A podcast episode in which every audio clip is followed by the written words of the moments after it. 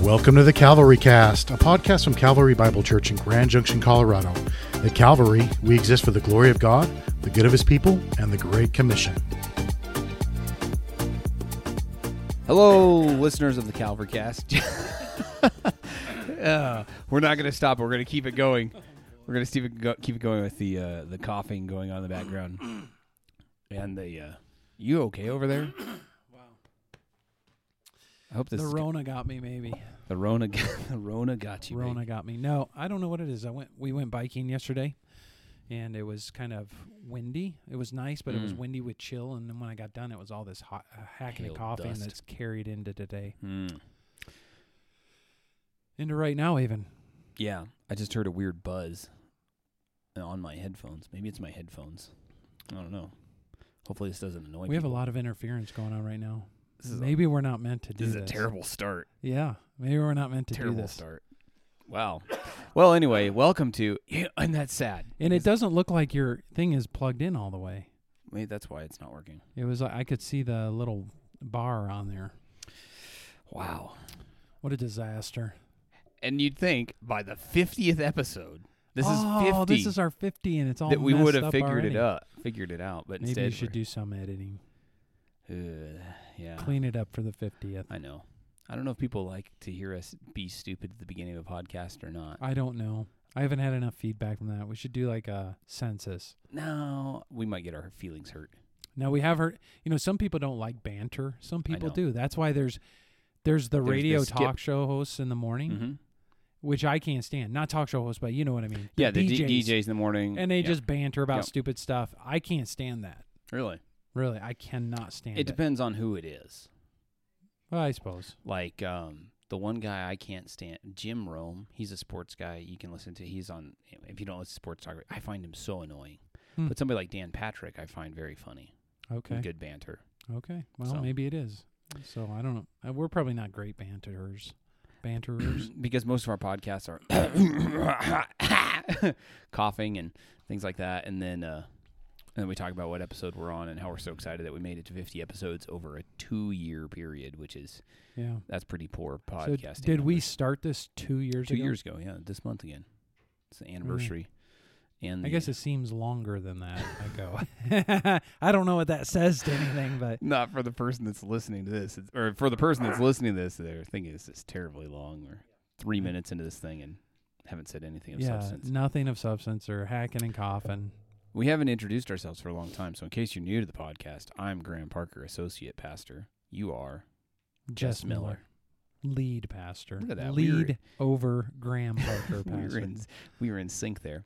So today, we on our fiftieth episode, we are going to talk about something. I'm excited to talk about this. This is something I've given a lot of thought to, and you've given a lot of thought to, and hopefully that comes through in our conversation. So what are we going to talk about today, Jess? Biblical counseling. Biblical counseling. Why are we talking about biblical counseling? Well, I think for our church, um, we want people to understand what we mean when we talk about biblical counseling, mm. and specifically because we've been recommending uh, that people go through at least the introductory part mm-hmm. of uh, A C B C, right? Yep, the Association of Certified Biblical Counselors. Yeah, and we're do some of us are doing some um, online training with them mm-hmm. this semester. Mm-hmm. And so um, we have a number of our people doing that. So when we talk about it, we I guess we want people to understand what it is. Yeah. And plus, I think it's very helpful to really be able to identify what is truly biblical counseling mm-hmm. as opposed to what we'll talk about, just general Christian counseling yeah. that might be out there. Yeah. Um, and those kinds of things. So we just want a, just a very basic yeah. podcast on what, what that's about what so people understand is. it. So let's start by defining biblical counseling. Do you have a definition, a working definition of biblical counseling? I don't know how much of a working definition it is, but when I think of biblical counseling, it's really just, uh, you know, a believer um, giving counsel and guidance and wisdom to another believer okay. using the Bible. Hmm. So in other words, it's actually the Bible giving the counsel, right? But it's the person that's pointing out the Scripture to the per- other person. That makes sense? Yeah. So I think my I, I, I was trying to think of a definition of it, and my definition would basically try and condense what you said into one sentence, and so be this. Biblical counseling is the skillful, wise, personal application of the Word of God to the specific issues of life. Right. So in that, that it, it biblical counseling, to become an effective biblical counselor takes a lot of work and study and uh, understanding of the Word of God. Uh, it takes wisdom that only the Spirit of God can give, and then it's personal in that it's applied to every person is unique, every situation is different. There's not one; it's not a, a one size fits all application. Right. So that would be my my definition. I have another definition here from Randy Patton, uh, who is I think teaching some of the sessions that are on this semester, or whatever, of the, uh, the winter online training, and it's this. A biblical, a biblical counselor is a Christian who, by the Word, through the Spirit, needs to grow and change, humbly and lovingly trying to help someone else who needs to grow and change so that God gets the glory. Right. Because biblical counseling always, it begins with the counselor first. Sure. I need God to work in me first. And I, th- and I think it's understanding, even with that definition or the, you know, the rough one I gave and mm-hmm. you gave, um, we have to understand that biblical counseling should be happening all the time. Yes. And you don't have to be a, a biblical counselor to biblical You don't counsel. have to have the certification no. title. I mean, it, it, just think about it. In your home as a parent, you're uh, if you have a child that tells a lie, and you're going to counsel that child. Yeah. And you're going to rebuke them using the Bible, and you're going to train them in righteousness using the Bible. You're going to show them where God says it's wrong to lie. And then you're going to tell them what they're supposed to be doing, which is, you know, speaking the truth right. to others. And so, um, and you would use the Bible to do that. And you wouldn't even think about it, really. No. You wouldn't think about, no. oh, I'm biblically counseling right now, but that's what you're that's doing. E- that's exactly it. Well, like we talked about with theology, why theology is so important. It's the R C Sproul quote, Every, everyone's a theologian. The question is whether you're a good one or a bad one. I think the same is true in biblical counseling. Everyone's a biblical co- a counselor. The question is, are you a biblical counselor or not? Yeah. And so that's why we encourage, uh, last year we had a number of folks that did this training. This year we've got a number more. Hopefully every year we'll just make this available and people can do it, because every, you know, in conversation all the time, Uh, you're counseling people, right. So you need to be wise. And there will be those that just take this, a little bit of this training, and uh, it's not enough to become, quote, you know, a yeah, certified right. counselor. And then some will go on to mm-hmm. that. And, you know, for some, you'd want them to be able, you'd be able to say to them, hey, there's a, a married couple that need mm-hmm. to meet with some people and get some counsel. They're in mm-hmm. hard times right now or whatever. And then there's, you know, there's that kind of more of the formal, formal yes. counseling that will be by somebody who's really spent some time in training and yep. stuff, and uh, have had opportunity to develop the skill yes. of official biblical counseling right. or formal biblical more counseling. formal, yeah. And then you you'd have more of the general doing what all of us should be doing. At times, you're going to be brought into somebody's life right. who needs to hear what the Bible says about their particular problem or issue. Yes, yeah. Uh, the Bible does, I think, address biblical counseling. It was often called nuthetic counseling, which comes from a Greek word I don't know. Nuthenteo, I think it is. Which means? Uh, s- something to the effect of counseling or directing okay. or guiding or whatever that's used in the Scripture, yeah. That used to be the term right. that was used. N A N C is what it used to be called, the National yeah. Association of Nuthetic Counselors, I think. Um, I always think about Romans fifteen fourteen, which talks where Paul says to the church in Rome, I myself am satisfied about you, my brothers, that you yourselves are full of goodness, filled with all knowledge, and able to instruct one another. Uh, so he's speaking that to the church in Rome, but really could apply to, should apply to every church. So as pastors over at Calvary Bible Church, we want to be able to say about the people of Calvary, we are satisfied about you, that you are full of goodness, filled with all knowledge, and able to instruct one another. Um, so that that's it. Ephesians four, a passage we often uh, think about with ministry to the church, where uh, Christ is given to the church, pastor, teacher, shepherd, elders, to equip the church, to equip the saints for the work of the ministry. And then he says, for the building up of the body of Christ. And then he goes on and describes what that looks like. And he says, you know, that we are speaking the truth in love to one another. And so that should be... Uh, you know, how we are, the goal that we're built up able to do ministry in the way we do it, speaking the truth in love. Let, so let, let's actually answer this question. What makes biblical counseling biblical? And I think this is how Second Peter one speaks to that. Right. Because biblical counseling begins with the, the um, assertion that the Word of God is sufficient for every issue of life, and uh, we are also understand that we are dependent upon the Spirit of God to bring about real change and transformation in the lives of people. Right. Through the, use it working through the Word of God. Yeah. Um. So that's where I think Second Peter one really would relate to this conversation. Yeah, and the reason this is pertinent is because there are some now in Christian counseling, or a lot actually, of Christian counselors who would say, yeah, I use the Bible when I counsel people, but not the Bible alone. Right. So I use the Bible plus what I've learned as I've studied things of psychology mm-hmm. or, uh, you know, social sciences and the way people think and all that. And they call that integrationist, mm-hmm. right, type of counseling, where you take the Bible, the be- you know, the best of the Bible, mm-hmm. and then you take the best of what the world right. offers. You kind of mix them together.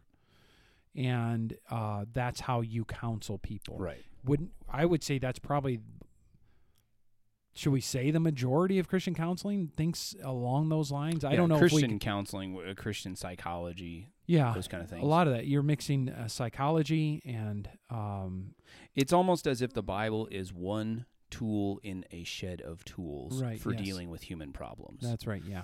Um. And I I think the charge people will bring, you know, we, we make the assertion, the Bible is sufficient for every issue of life. And so then people will immediately jump to, well, it doesn't speak to bipolar disorder mm-hmm. or schizophrenia or things like that. Mm-hmm. And it's that's where the Bible's not a textbook, you know, like the, the psych, psychiatrists have the Diagnostic Statistical Manual of Psychological Disorders or whatever it is. Um, the Bible's not like that. It's not meant to be. Uh, that's where the skillful, wise application of it will, it does apply to all the issues of mm-hmm. life. Mm-hmm. So, right. And so what, in, in those, that's, I guess when we deal with mental illness and things, mm-hmm. that's another topic. Yeah, right. But the reality is, um, for everyday life, uh, God has provided for us yeah. what we need in mm-hmm. his word to guide us and direct us. Mm-hmm. And that's why we use the Bible to counsel right. us in how to live right. and to please God. So, you know, Second Peter one three, his divine power has granted to us all things that pertain to life and godliness through the knowledge of him who called us to his own glory and excellence. Uh, and there's this idea that what do we have through the knowledge of God, specifically in his word, we have been given what we need mm. for life and godliness. Uh, Second Timothy chapter Three is another really important passage that deals with, well, I think b- deals with uh, biblical counseling. And he says in verse sixteen, all scripture is breathed out by God and profitable for teaching, for reproof, for correction, and for training in righteousness, that the man of God may be complete, equipped for every good work. In other words, it's it's able to, uh, it's got a completing work for mm. a person. You know, it's sufficient to guide us in life and and godliness here and uh, in righteousness. And all of the, like in verse sixteen, the things that, that, that he says that the Word of God does, where it's profitable for teaching, in, in biblical counseling you're teaching, for reproof, for correction, and for training. And so all the things that you're doing in biblical counseling, the Word of God is actually doing those things. Right. And we need to be wise and diligent. And even, you know, even we, I, not to go off on too big of a rabbit trail here, but when thinking about like mental disorders like uh, uh, schizophrenia or bipolar disorder or things like that, the Word of God does speak even to how we respond to those things. Mm-hmm. Um, and so, again, it, it, I think it does relate to every every issue of life. Um, so let's uh, ask this question then, and we've already touched on it a little bit. How is biblical counseling different from Christian counseling? And when, when we talk about this, I just want to put a, a disclaimer here. When we're talking about biblical counseling, and it, perhaps people that are listening to us have gone to a Christian counselor, uh, have experience in Christian counseling. We have people in our church that have backgrounds in uh, all sorts of different counseling things. Uh, some have done it for their profession. So we're not trying to um,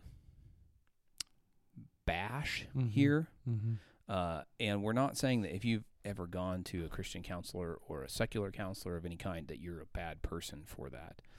Um, I think if if I were to come at this from like a, a, a pastoral perspective, I think that the Christian counseling has has arisen because we've not done a good enough job of learning how to apply the scriptures to the everyday issues of life. Right. Does that make sense? And and not only that, that that is, I think, true, but we have somehow come to believe that, um, you know, the Bible is helpful but not exactly sufficient. Right.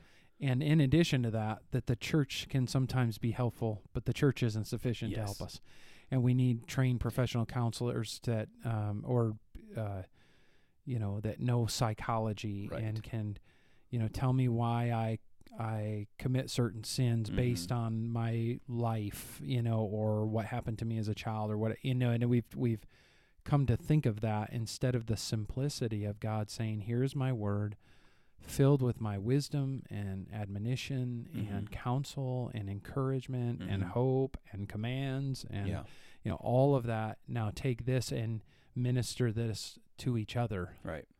We don't really believe what God's word says, I think, is sometimes right. what happens yep. is the bottom line. Well, I we Natalie and I once had a, about a three-hour conversation with uh, a couple, and the woman was into um, Splunkna therapy, and I won't get into really what that is, but it is a branch off of Christian, kind of a Christian uh, counseling wow.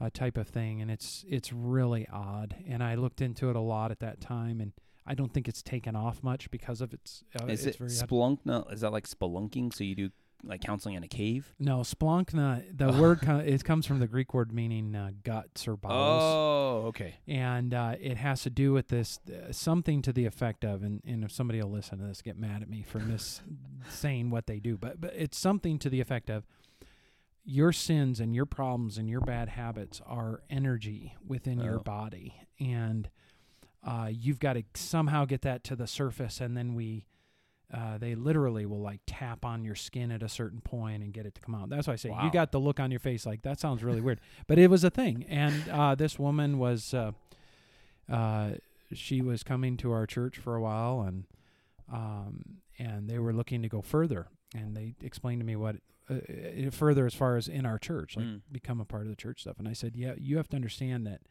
I could never recommend mm-hmm. this you to anybody in our congregation. I don't believe in what you're doing. And so, well, anyway, we went and had a conversation with them, and and we talked about this for several hours.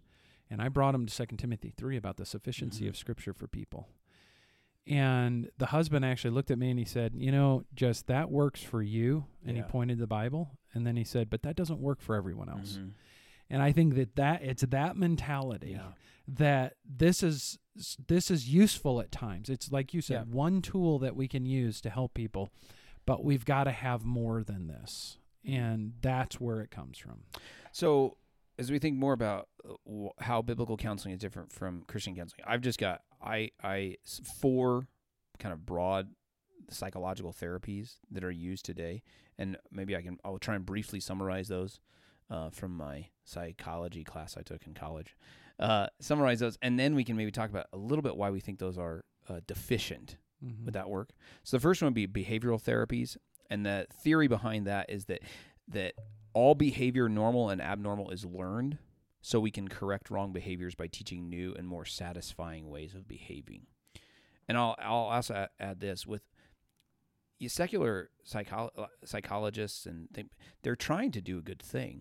Right, we're all trying to determine, uh, give meaning and purpose to life, mm-hmm. and find out why we do the things that we do.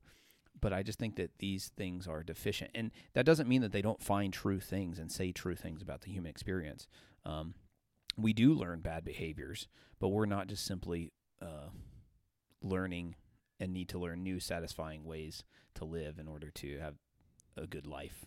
If I could put it that way. So that'd be one. The other one would be like cognitive therapy, therapies, or oftentimes cognitive behavioral therapy.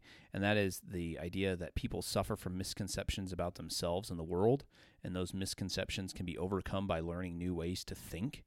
So in a sense, the therapist is trying to find out how a person is think, thinking wrongly and then correct that thinking. So uh, Perhaps you have an irrational fear of something, so cognitive behavioral therapy, and I might be, if somebody could be more precise in this, but uh, you would basically try and, and overcome that fear. If you have a fear of snakes, maybe get close and try and touch a snake and watch a video of snakes or something like that, uh, to to learn that you don't really have anything to be fearful of. Mm-hmm. Tony, Tony Robbins. Tony Robbins. Does mm-hmm. he do that? I think something like that. Really? I actually tried it on Natalie one time. And oh. hit her in the forehead. It's the only time I ever hit one of my wife in the face. And uh, I think I watched a documentary about that. He did he do like these sweat things where people got together and sweated in a room and somebody died? It could be. I don't know. But then there's the other, like if you were afraid of like, I, so Natalie was having trouble with mou- mice or something, so and I got like, her to think about mice and stuff, and then you pop them in the forehead and you interrupt that, you know, you interrupt their fear wow. or whatever it is. She got mad. Don't yeah, do that yeah, with no, your that's wife. The, yeah. I'm, let me counsel you now. yeah, don't don't, don't try do this on your, your on your own. Uh, another uh, th- uh, therapy would be like group therapy, something like A A, and that would be you know the ins- the idea that you could gather with a group of people to gain insight about your problem, um, in, in your behaviors and things like that. And then the th- fourth would be like biological treatment. So we're going to take a drug to fix a psychological issue, um, things like that. I think those are probably the four main broad headings. I might be wrong. I missed spelunking therapy or whatever it's called. Maybe that's an offshoot of one it's of these. It's probably an offshoot, yeah. Um, that sounds about right. But as I think about all of those things, here's what I, I think. I think they're all deficient in understanding the whole of the human person. You know, they relegate human behavior down to just thinking mm-hmm. or just actions or, uh, you know, like in a in a group setting. There is absolutely value in groups, uh, but if you're gathering with a bunch of people that are all doing the same, like, you know, say you're all alcoholics or you're all porn addicts, uh, there's not really a lot of wise counsel that can be gained from somebody that's not, you know, you're all doing the same thing. Mm-hmm. Um, so I think it's missing a piece there. And then biological treatments only miss the spiritual component. Uh, you know, you're not just a body, you're a body and a mind, and you respond spiritually to physical problems, um, just as you respond physically sometimes to spiritual problems. Mm. Um, so that's why I think Christian counseling, if we're going to take these ideas and integrate them with the Bible, you're you're missing a, a key thing, and you're not you're not properly interpreting the issues that people are dealing with. Yeah. Does that make sense? It does to me. Yep. Okay. So that's why I think we could say that biblical counseling is different from Christian counseling, because again, we're going back to the sufficiency of of the of the scriptures. Now, let's can we talk quickly. What role does biblical counseling have in church in the church? Because that's what we're advocating for, really. Yeah, and um, I think it should be going on all the time, right? And not exclusively in the formal setting, as we mm-hmm. talked about, but in conversations in the foyer or um, at small group. Or amongst friends at yeah. coffee or, you know, what have you, um, that we should be using the Bible to encourage one another, spur one another on to love and good works, to rebuke at times, um, to correct, and all the things that the Second Timothy three says, you know. You know the Bible has another term, too. It's discipleship. Mm-hmm. Really, that's yep. what, that's what we're really advocating for in a lot of ways. In discipleship, you're taking... Uh, a younger person in the faith mm-hmm. and bringing them along, and that's modeled a number of different ways. It's mm-hmm. through formal, I sit down and I teach the Bible to you. It's through, uh, here, come follow me as I follow Jesus in my mm-hmm. life, and you mm-hmm. watch me how I interact with my wife and kids and mm-hmm. things like that.